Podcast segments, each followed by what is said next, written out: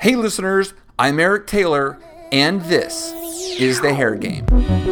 New Salon Republic openings, Torrance opens in August later this month. Also, Escondido, Valencia, Burbank, and Thousand Oaks all opening from September to November. Go to salonrepublic.com or you could just hit the link in my Instagram bio, Love Eric Taylor.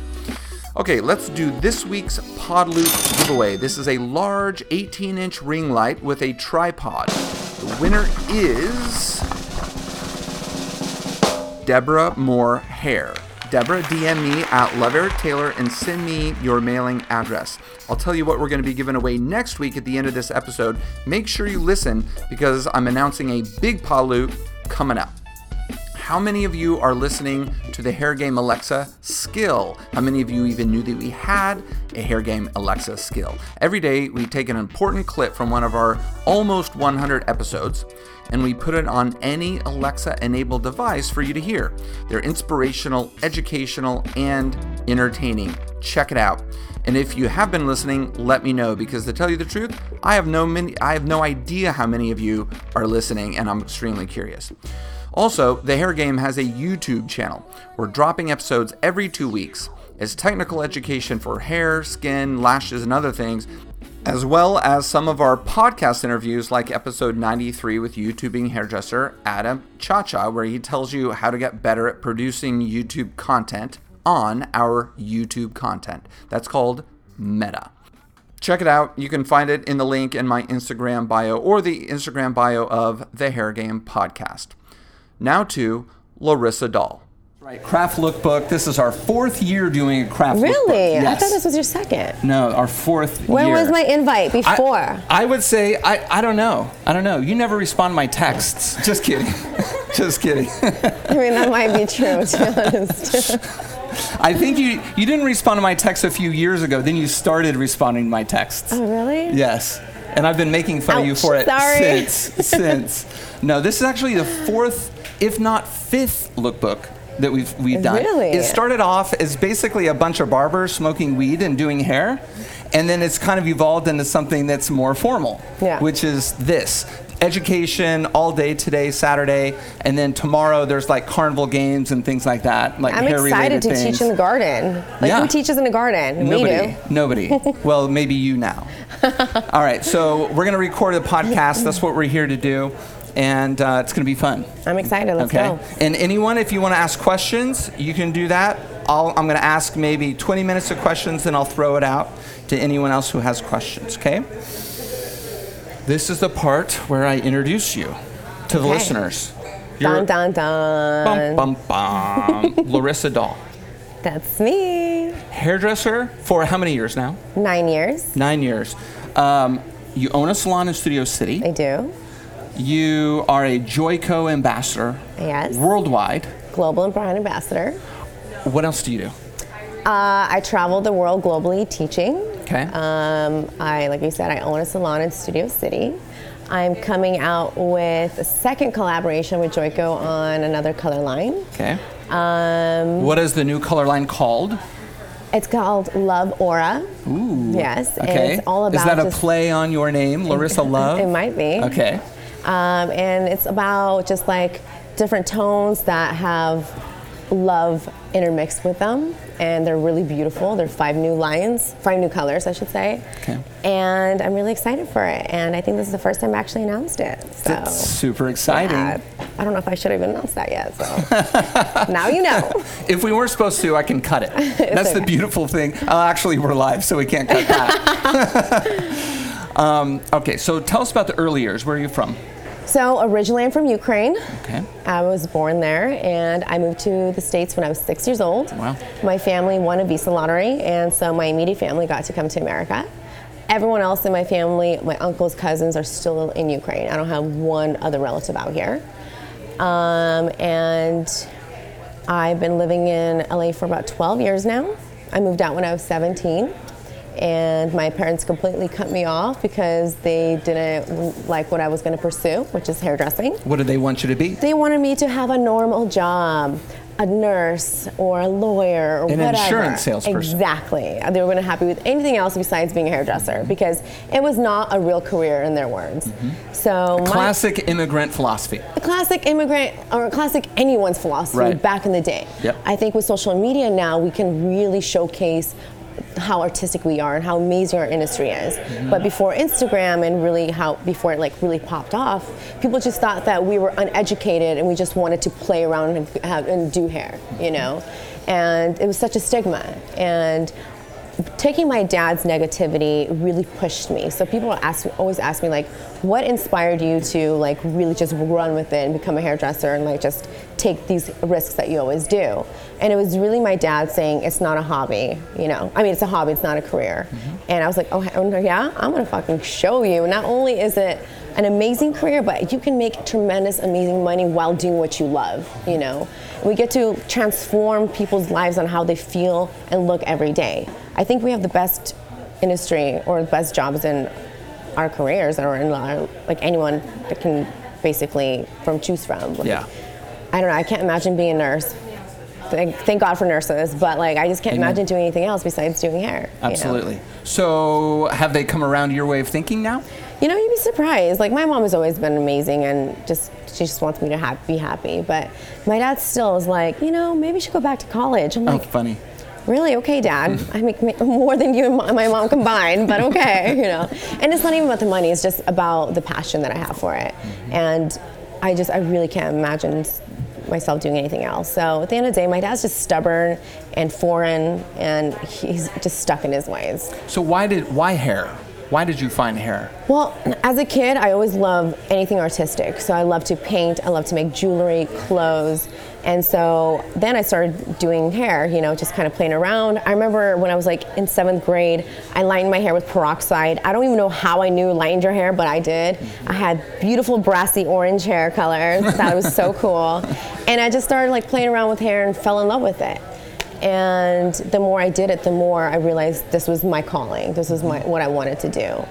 But I never thought in a million years that it, I would be where I am. You know, all I ever wanted to do was just have a good clientele and maybe hopefully own a salon. That was as far as I thought my career could go. So, even before you went to hair school, you were thinking, I want to own a salon? Yes. I, and I guess at the time, you may not have known that there were jobs like international ambassador to a to a company, No. traveling educator. Absolutely not. I like I didn't even know there was a thing as a hair shows, you Right. know. And to be honest, when I was three years into doing hair, I was asked to go to do a hair show for a meet and greet, and I didn't even know that there was hair shows while I was even a hairdresser, because I was so just focused on my career as a hairdresser and being behind the chair, building clientele.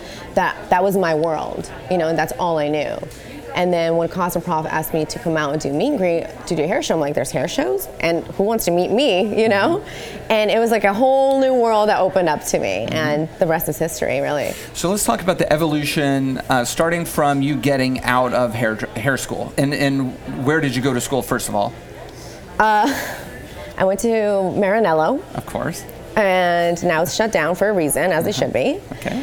And So you had a bad experience. terrible experience. I mean, and you know, they really just didn't. The teachers did not know what they were doing, and I was not educated whatsoever. It would be more of like, all right, you have ten perms to do today, like check them all off. When the hell did we ever do perms? Like, let's be real. It was so old school.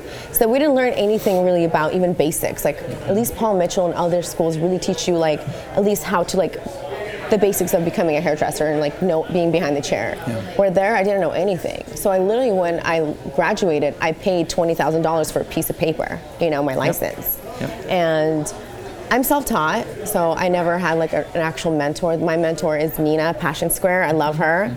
Um, for advice, but actually to learn, I just kind of was more like trial and error. And the first few years, or first year, I was like, I'm just gonna do my own thing. I don't wanna work at a salon. And then that failed. And uh, then I worked at a salon for two months. My first salon was, uh, what is it called? It was a chain salon. Don't even remember the name of it. And I quit after two months because I didn't have a mentor. I was like sweeping the floors all day, you know, and Then I went to another salon, and then my last salon I worked at was in Beverly Hills, and I worked there for a year.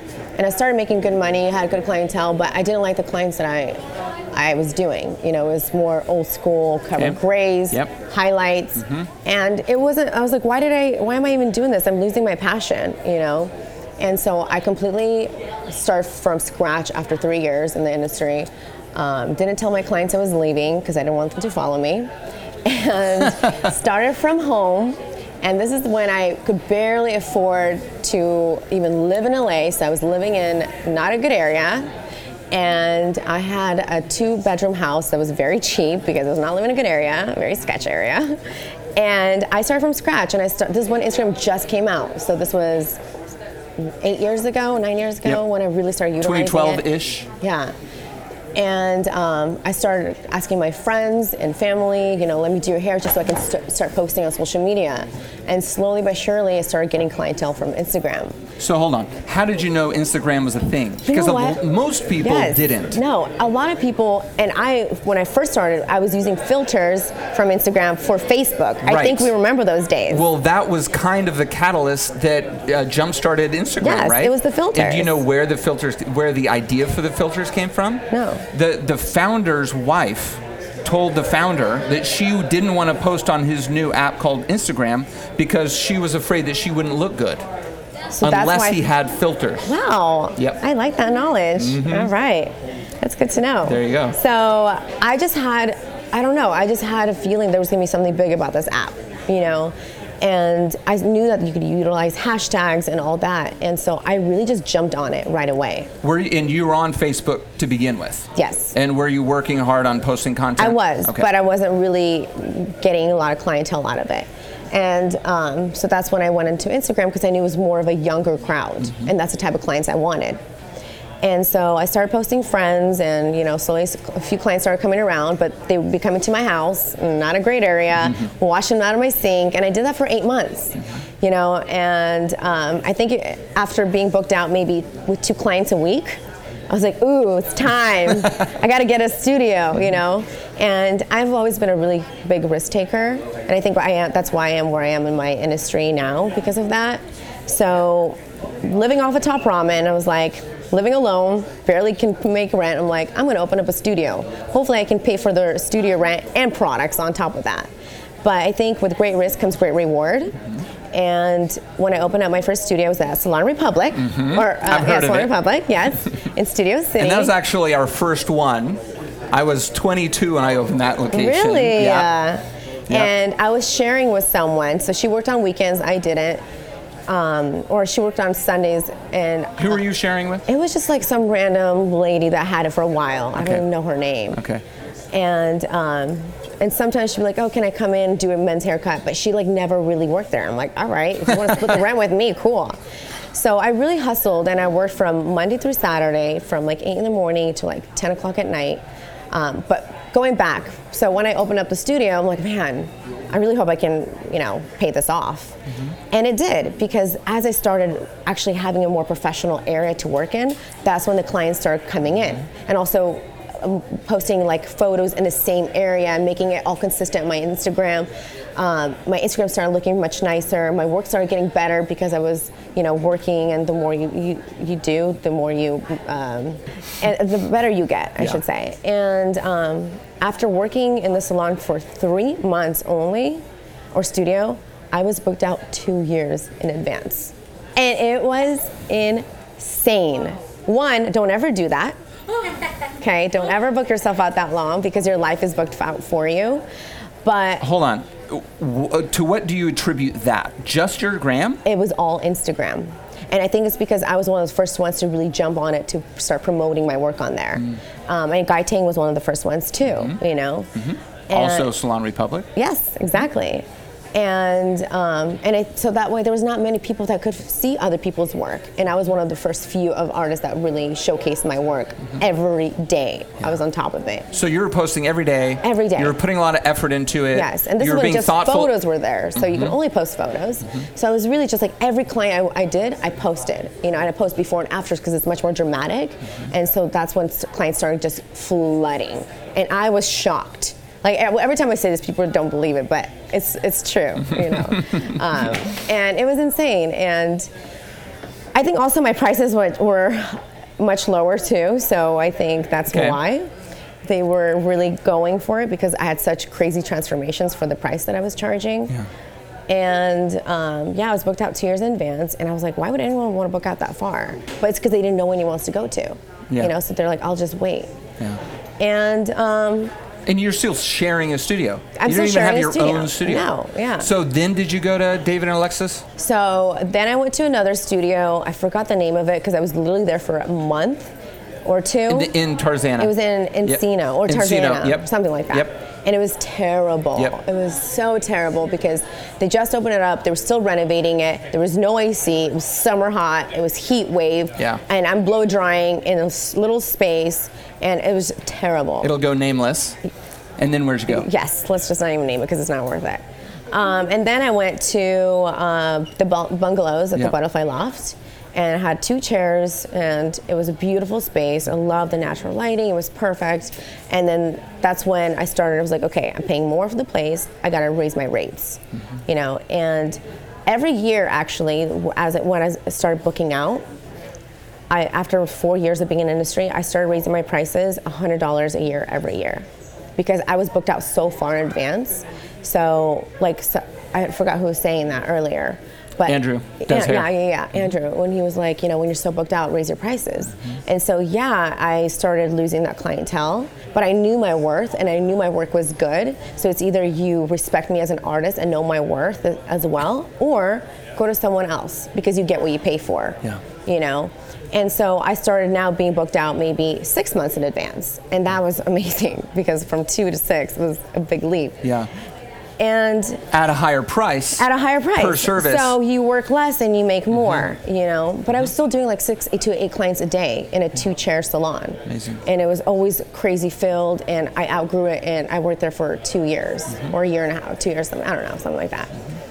And then that's when I opened up my salon. So I took, I went from like, you know, little, little, little to like a little bigger and then my salon because I knew I had to get a bigger space and I wanted to get a team because working at a studio can sometimes get lonely for me, you know, even though I had two assistants at that time. Mm-hmm. Some people love that mm-hmm. and I do love it, but I just wanted to have more of a salon, you know, team friendly, you know, where you can get inspired by other people. Mm-hmm. But With Salon Republic, what I loved about it is that there, even though you're working in your own space, you kind of get to know everyone you know so you do get inspired by that but you don't get to really see their work and because we're all in different booths you know? So then i opened up a salon three years ago and that was the most craziest challenge of my life. How long did it take you from the time that you said, and, and by the way, I'm going to remind the listeners, you, you thought early on that you really wanted to do that, Yeah. Mm-hmm. even before hair, hair school. So here you are, kind of living out that dream, right? that was just my like goal as like a hairdresser Yeah. you know that's like i thought that was going to be the top of the top like once i get a salon i made it Right. you know So from the time that, that you said, okay, I'm going to do this, I have some money saved up maybe, um, to the time that you opened, how long did that take? Um, you know, finding the location is probably the number one thing, and the, you know, the, the actual salon itself was took me about six months to find because it had to be perfect. The location had to be perfect, and had to be next to a Starbucks. You know, I think we all can agree, right? And also, I, I, I had to be where there's a lot of foot traffic. You know, because the team that I was hiring, they weren't fully booked. You know, and then also I was getting so overbooked, I wasn't taking clients, so I could give all the people that wanted to come to me to my team. So um, I would say, yeah, it took about six months to find location. Took three months to renovate the place because I completely gutted it. And I said, you know, if I'm going to do, it, I'm going to do it right. And so I completely gutted the place, and it was called Red Salon, and literally everything in salon was red. Funny. And uh, I will say it was much more expensive than I expected. So anyone that wants to open up a salon, double your budget. My budget was $100,000 and it was doubled just to renovate the place. But because everything in my salon is custom, you know, from the stations to the to the reception area to the mirrors, everything. Um, and I did a lot of just work and self construction construction work in general there. Yeah. And but a lot of the the uh, fundamentals were there, like the plumbing and, Yes. and all that stuff was That's- there. that's what was important. That's where the to me. real money is. Yeah. Okay. That was important to me to actually find a salon. You Yeah. Know? So I bought out the salon, and then I had to put another certain big chunk of money to actually renovate it Yeah. because I was not feeling the vibe of the place. And yeah, so I've had it for three years now. There's been definitely many bumps in the road.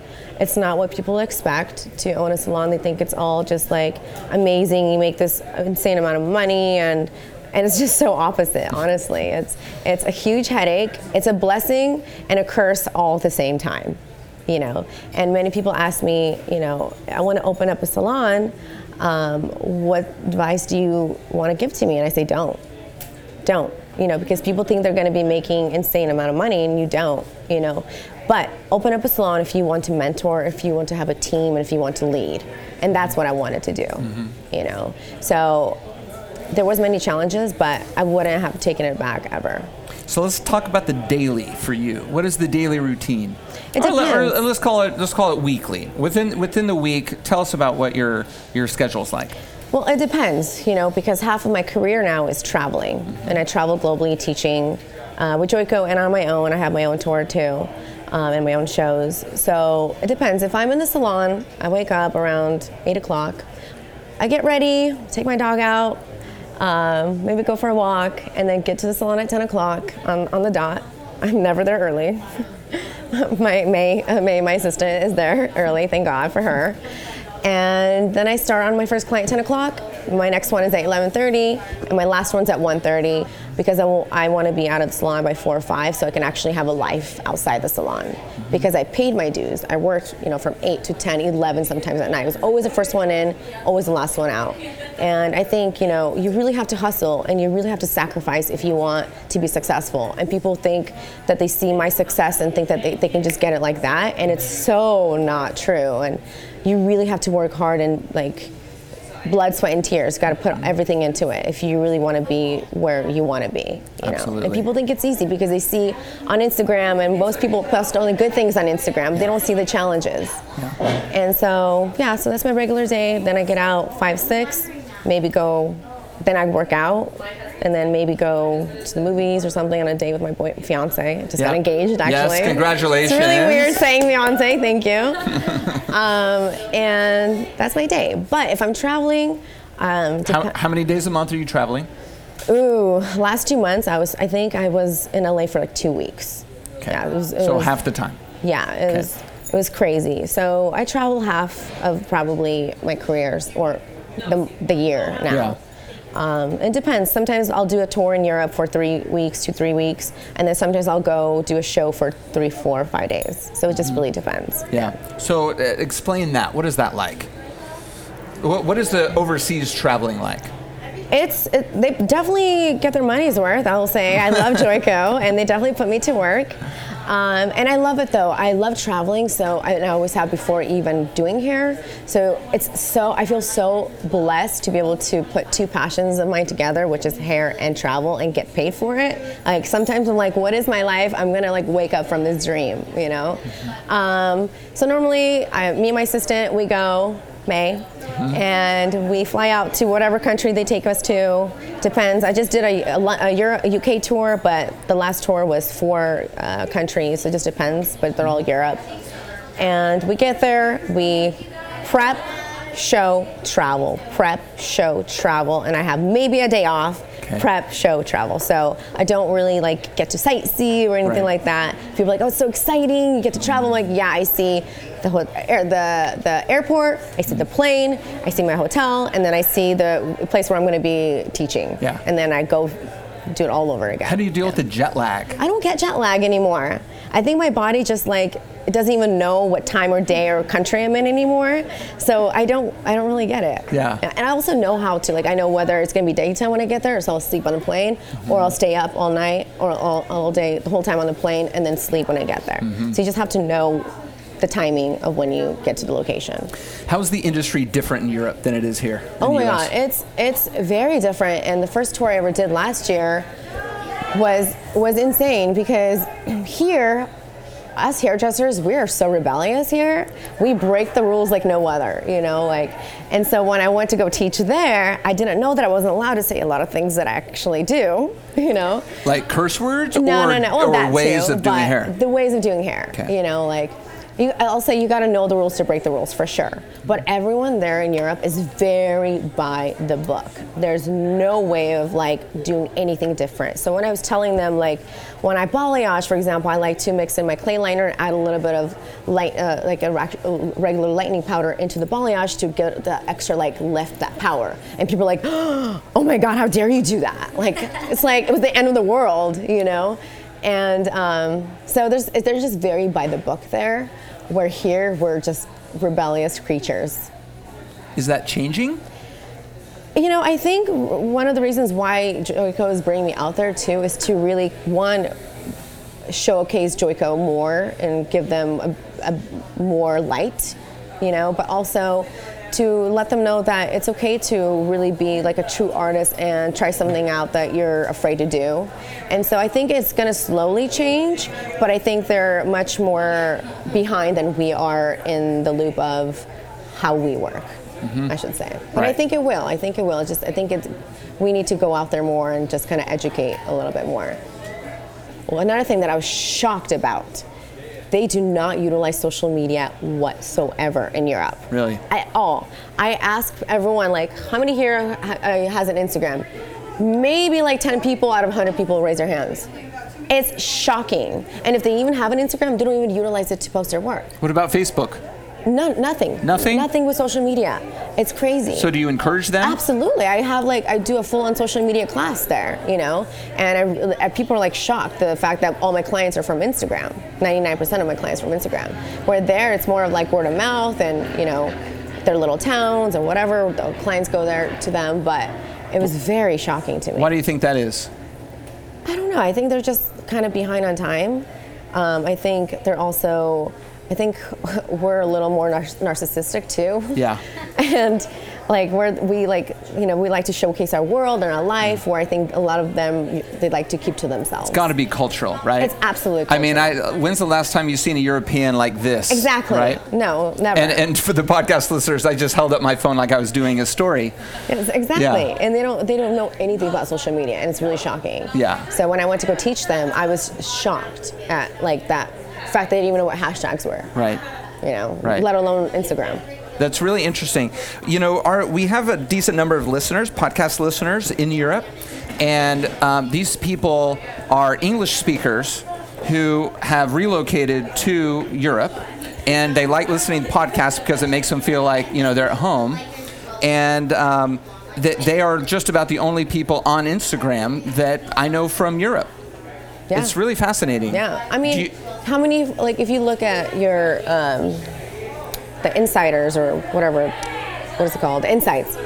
Like you don't get a, you don't have a lot of followers from Europe ever. It's mainly always in the states. Right. You know, and it's because they don't utilize it. right.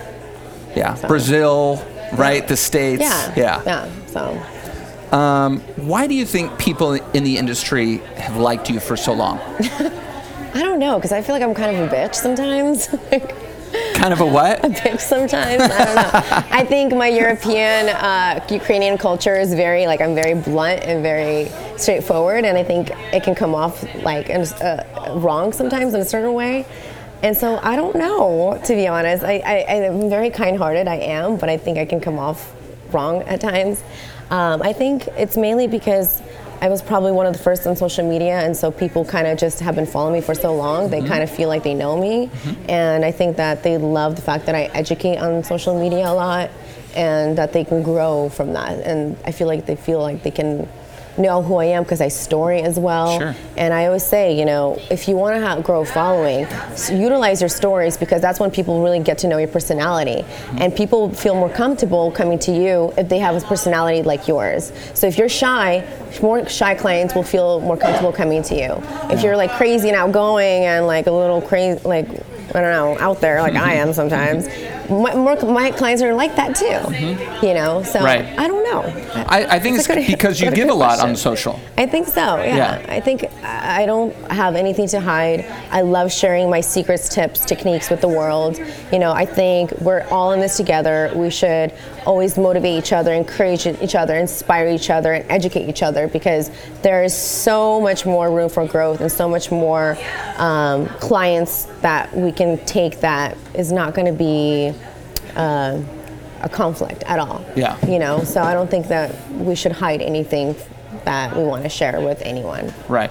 So you mentioned risk early on as being like a key component to your success, Absolutely. right? And the way that you continue to do things. Yeah. What do you want to say to those people who have a hard time taking risks? Uh, have you been introspective about yourself? Like, why am I so okay taking risks, and why aren't other people? You know, I think the best advice I can give for someone that wants to take a risk is just fucking do it. Because the way I think is that I don't want to be 80 years old, hopefully, if I get to live that long, and regret the things that I wanted to do. You know, I think that we have one life, and life is so short, and it can be cut off any minute too. So, you know, I think that if you want to do it, do it. What's the worst that can happen? It didn't work out, you know, but at least now you know. Mm-hmm. You know, I don't ever want to live life in regret, and I don't think anyone out here ever does either. So just do it. How analytical are you? Like with the opening of the salon, What do you did mean? you analyze how much it's going to cost, how much you have, how much you have in the bank, No. how long it was going to take you Me, to? me and numbers are not my best friend at all. I only use my left side of the brain, and so I just knew that I like had a pretty good chunk of money saved in the bank, and I was like, let's just fucking do it. You know, I didn't even think that far because I just knew that I wanted to succeed, and I was gonna try everything in my power for it to succeed. And um, so no, I'm not analytical at all. I had no idea how long it was going to take for the salon to actually start actually making money back. I thought it was going to be right away. Um, but yeah, Do you have any fear as far as your your career is concerned? Like, w- y- you must have some fear. What's your biggest fear? I think we all have fear. If you don't have fear, then something's wrong with you. so you what's know? yours?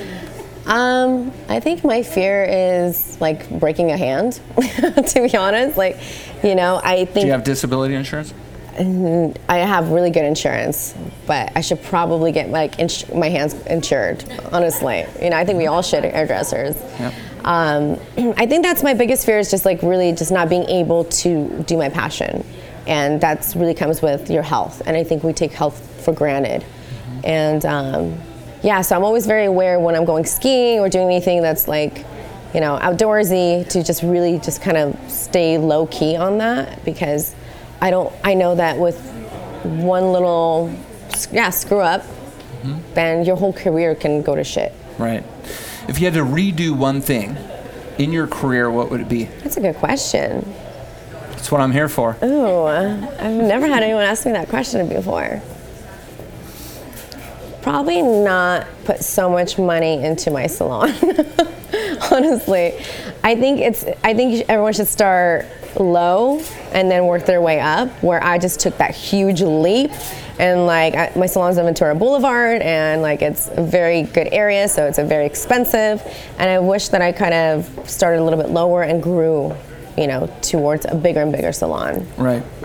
Were you um, educating internationally when you decided to do the salon? Um, not internationally, no. I was traveling internationally because of brand, I was brand ambassador for Cosmoprof, and so I was working with like Wella and all those all those other companies. Chi. Um, I wasn't educating, but I would travel the world and doing like for Chi, I did um, like Miss Universe and like all those people's pageant girls' hair. and with the Wella, I was a judge for Trend Vision twice for them. Um, so I wasn't educating, but I was traveling, you know, for hair. And it's funny actually, when I actually moved to the bungalows, around that time is when I told the guy, person I was dating at the time, I said, I don't ever want to educate. I don't ever want to educate. This is not my thing. I just want to like do hair and just do my thing. And now I'm traveling globally teaching. So never say never, Yeah. you know, because things can completely turn around. And David actually asked me to teach a class at his salon, and it's gonna. I think it was called. I don't remember what it was called. We were the butterfly, Butterfly circus. Circus? And I was like, oh, fuck, fine, I'll do it.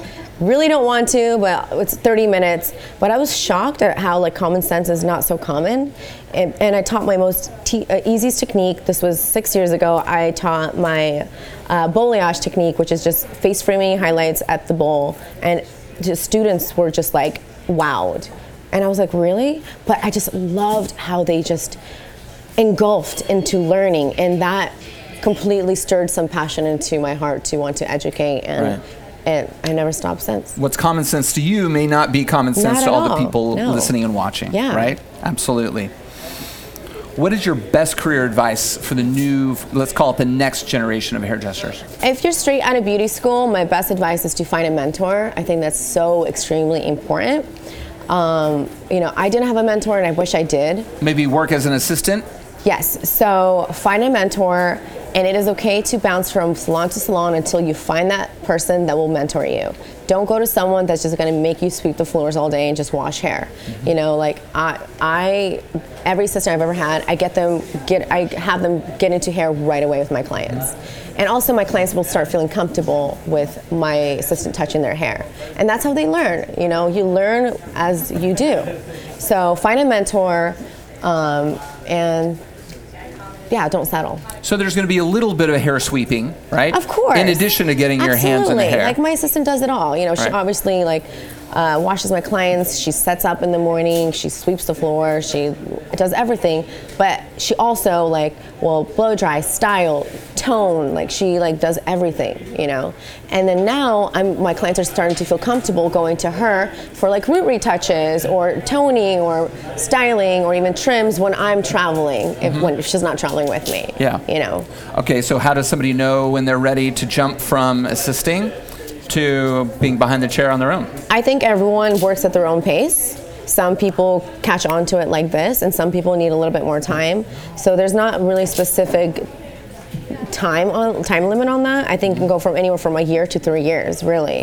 Um, it just depends on you know how quickly you jump on it. So with my assistant May, I told her a year, but if she wants to stay with me longer, if she doesn't feel comfortable, good for me because I don't want to retrain another assistant anyways, you know.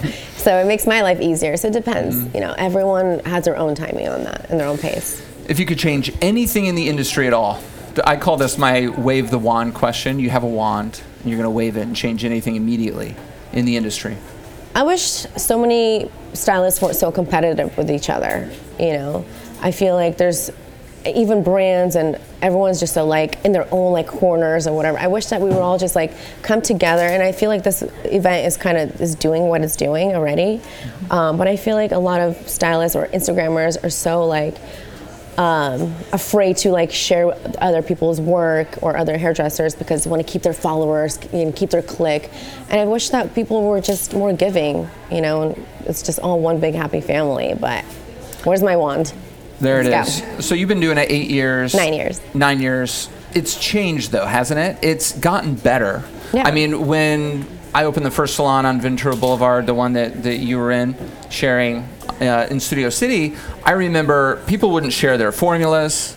They wouldn't share their color. Mm-hmm. They wouldn't even sell their color to somebody else because they were afraid that their client would jump across, you know, the uh, the studio. I to somebody agree. else. I agree, and I think that people are starting, finally starting to realize that even if you share your formula, your techniques, all that, your clients will still go to you.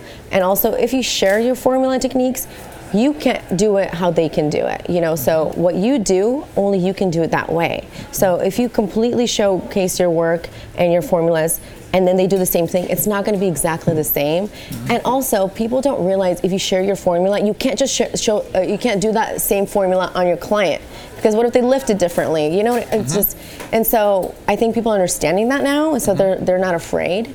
But I, I wish more people would be doing it. Yeah, heading in the right direction. We really are, and Any, it's all thanks to social media. any questions for Larisa? So my question is, I am a cosmetology student about to get my license. Um, I'm gonna hit 1,200 hours. So I'm working on my resume. I, have two questions though. One is, what I'm, I'm going to apply as an assistant. So I'm going to look for a mentor, and I'm on on the process of doing that. So, what do you expect to see on a resume?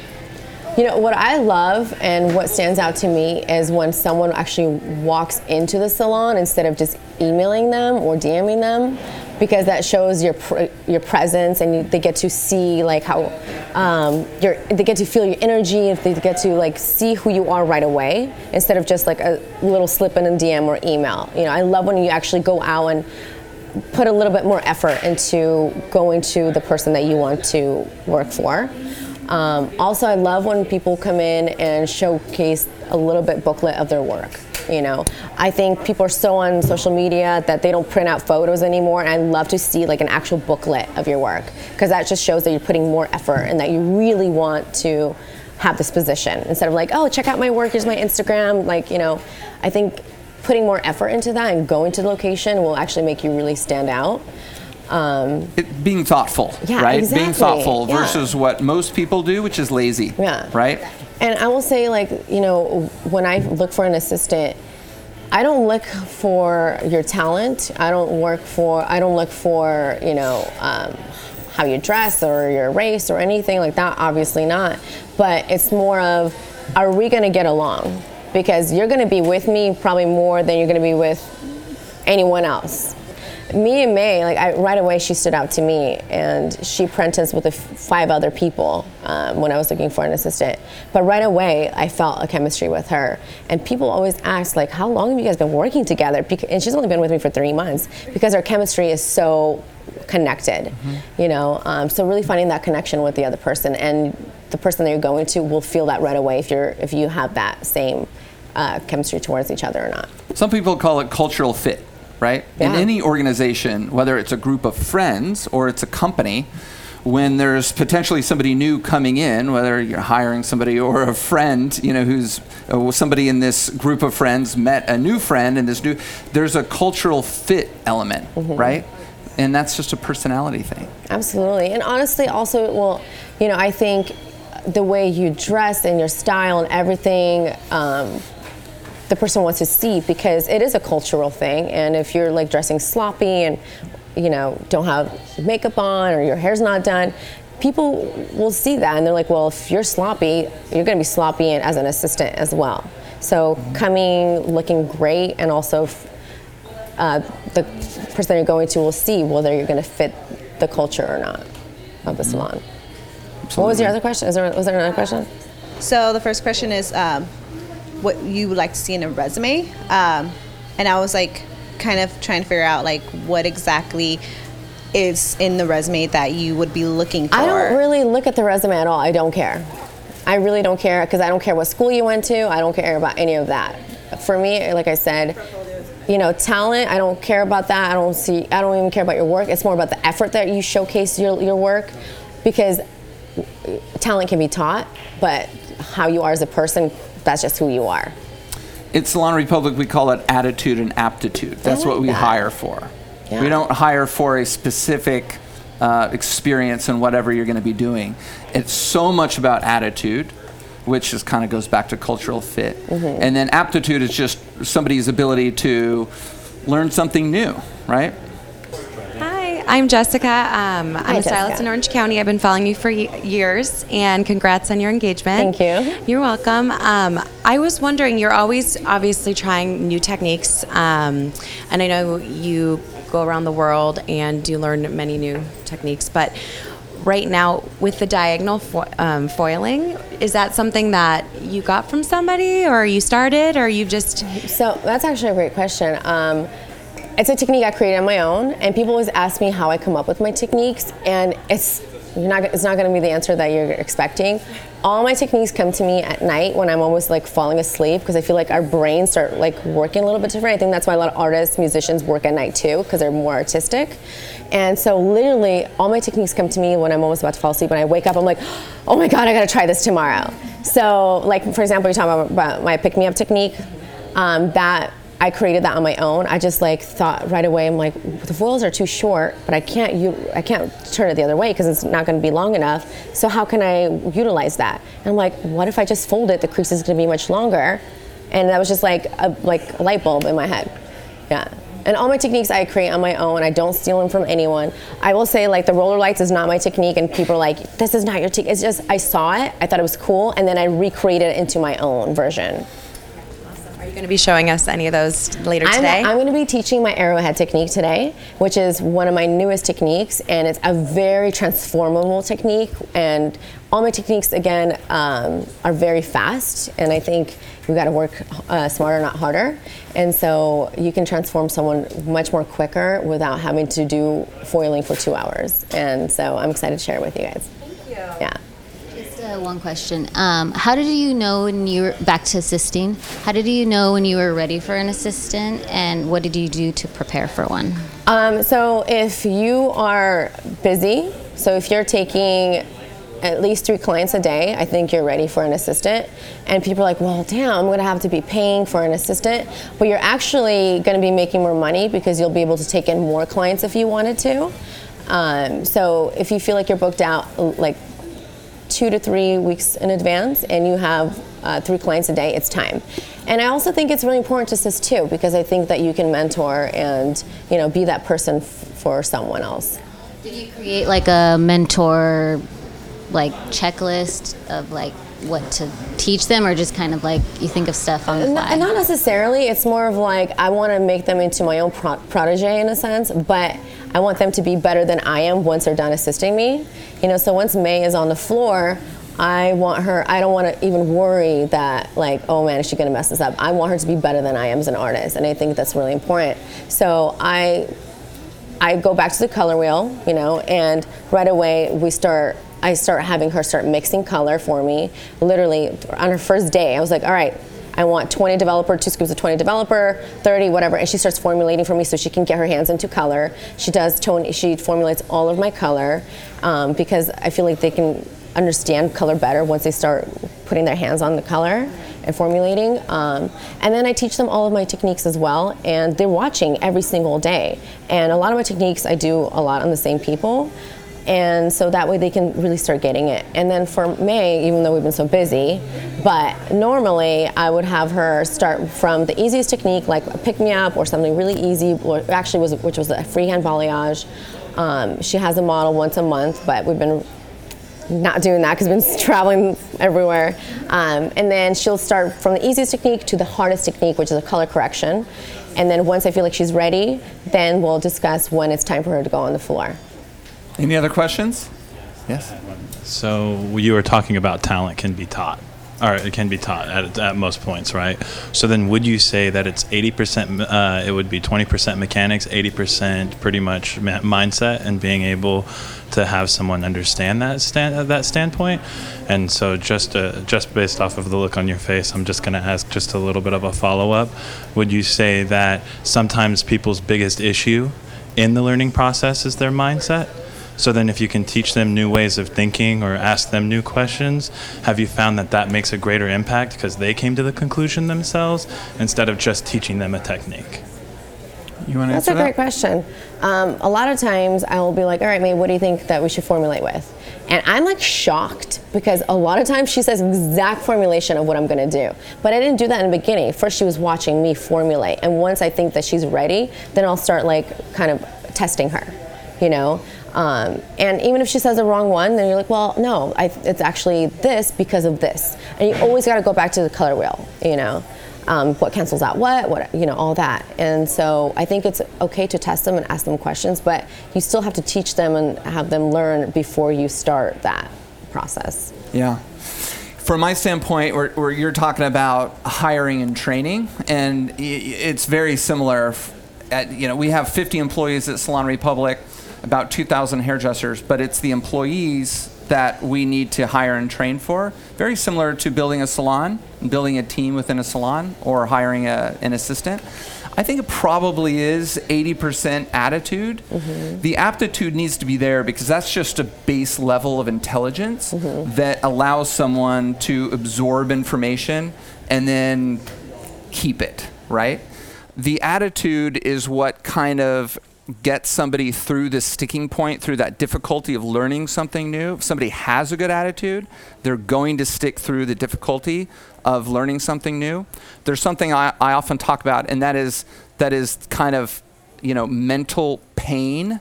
Um, some people call it you know emotional labor, but when you're reading a book in school or you're learning something new behind the chair or you're doing anything that requires a lot of brain power, it can literally be painful. And most people just turn away, shut off their brain, and walk away. So, a lot of what makes the uh, draws the line between those people who become good at whatever and those people who don't is the attitude that gets them over that line. It's dealing with the pain of learning something new. That's attitude, and I think that that's that's 80% of it. But but you got to have the 20% because some people just are incapable of learning something new. Yeah. Could be from birth, I don't know, but it, it's the reality of life. What it, and and uh, I would say to that person, often do, th- there's something else where they do have an aptitude for it. You know, Yeah. Sometimes sometimes not, right? And I'll just add on to that. That's why I think it's so important for them to apprentice for you first, for you to really see how they work and what they're understanding, what they don't know, before you actually hire them. Yeah. Okay. So at the end of our episodes, we usually do something called hair horror stories. Ooh. Do you have any? Hair horror stories, as in like I've done something or I've seen something come in. Either. Any. Okay. It could be a salon horror story. It could be a client horror story. It could be an educational, standing in front of a bunch of people horror story. Oh my gosh, I feel like there was one like really crazy, but I can't think right now. I should have told you before we I started. know, so I could have really thought. Oh, okay. Um, this is not crazy horror story, but it was shocking to me. I was teaching uh, New Jersey, I think, three years back, and it was a or four years back. Three, I don't know with Cosmoprof, and it was a it was an event I think for 200 students or something, and um, my model. Um, which she didn't eat before, and there was crazy lights, you know, at the event.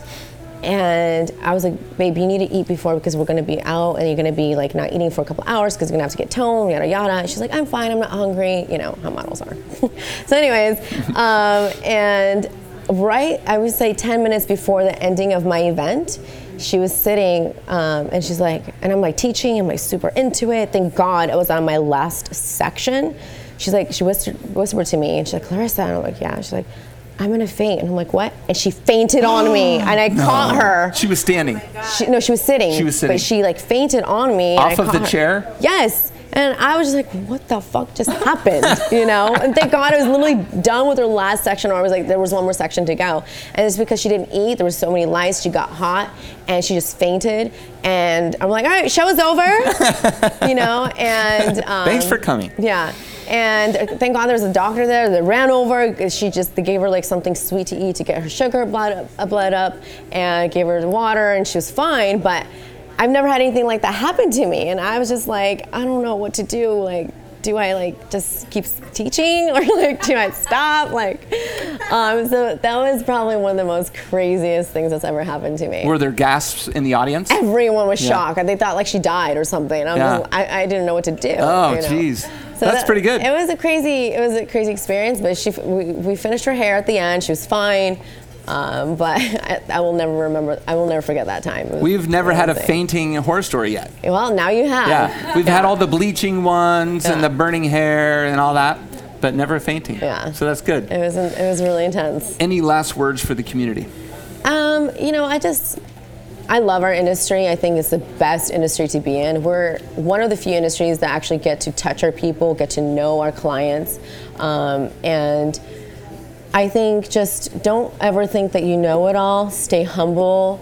Um, keep getting educated. There's so many new techniques and innovative just transformations and colors coming out and products coming out and just stay in the loop. Don't you know, just be an amazing hairdresser and the way you can be an amazing hairdresser and really stand out is just going to events, going to classes and just just stand out and try new techniques, you know?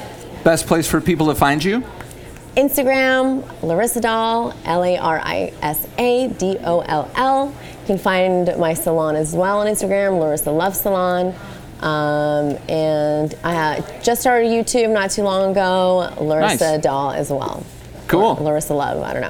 One of those. Larisa Doll or Larisa Love on YouTube. Yeah. All right. Thanks. You did Yeah, great. Thank you. Mwah. Love you guys. Next week's pod loot will be an Amazon Echo Show 5. This thing is super cool. I don't even have one myself. I'm going to get you one first before I get my own. It's like a mini tablet attached to a speaker that sits on your counter or your bedside table and does almost anything you want. Okay, that's what we're going to be giving away next week. Now, our 100th episode, our 100th episode is coming up. It's dropping on August 19th. And for that milestone episode, I'll be giving away an Apple iWatch, their latest model. Okay? For a chance to win, write a review on the Apple Podcast app or Stitcher.com for those of you with uh, non Apple phones. The review has to include your exact Instagram handle so I know who you are. Make sure you're following the Hair Game Podcast and Love Eric Taylor on Instagram. And then I put your name in my bag. Each week I pull a name and I announce the winner at the beginning of every episode. You have to be listening to win so you can DM me your mailing address. If you don't win while you're listening, keep listening because your name stays in my bag and you can win on any week, okay? Complete details go to salonrepublic.com. And also, by the way, we added at the Hair Game Podcast Instagram a link in the bio that goes directly to where you would leave the review because some of you have written us and you're like, where do I leave the review? Next week's episode will be with actually it's not going to be it's going to be with a few different people. It's my panel on technology in the salon industry that I did in San Francisco in front of a live audience and my panelists were Patricia Nicole Painted Hair, Justin Thomas and Karina Hernandez from Pony Salon in San Francisco. Until then, have a great week.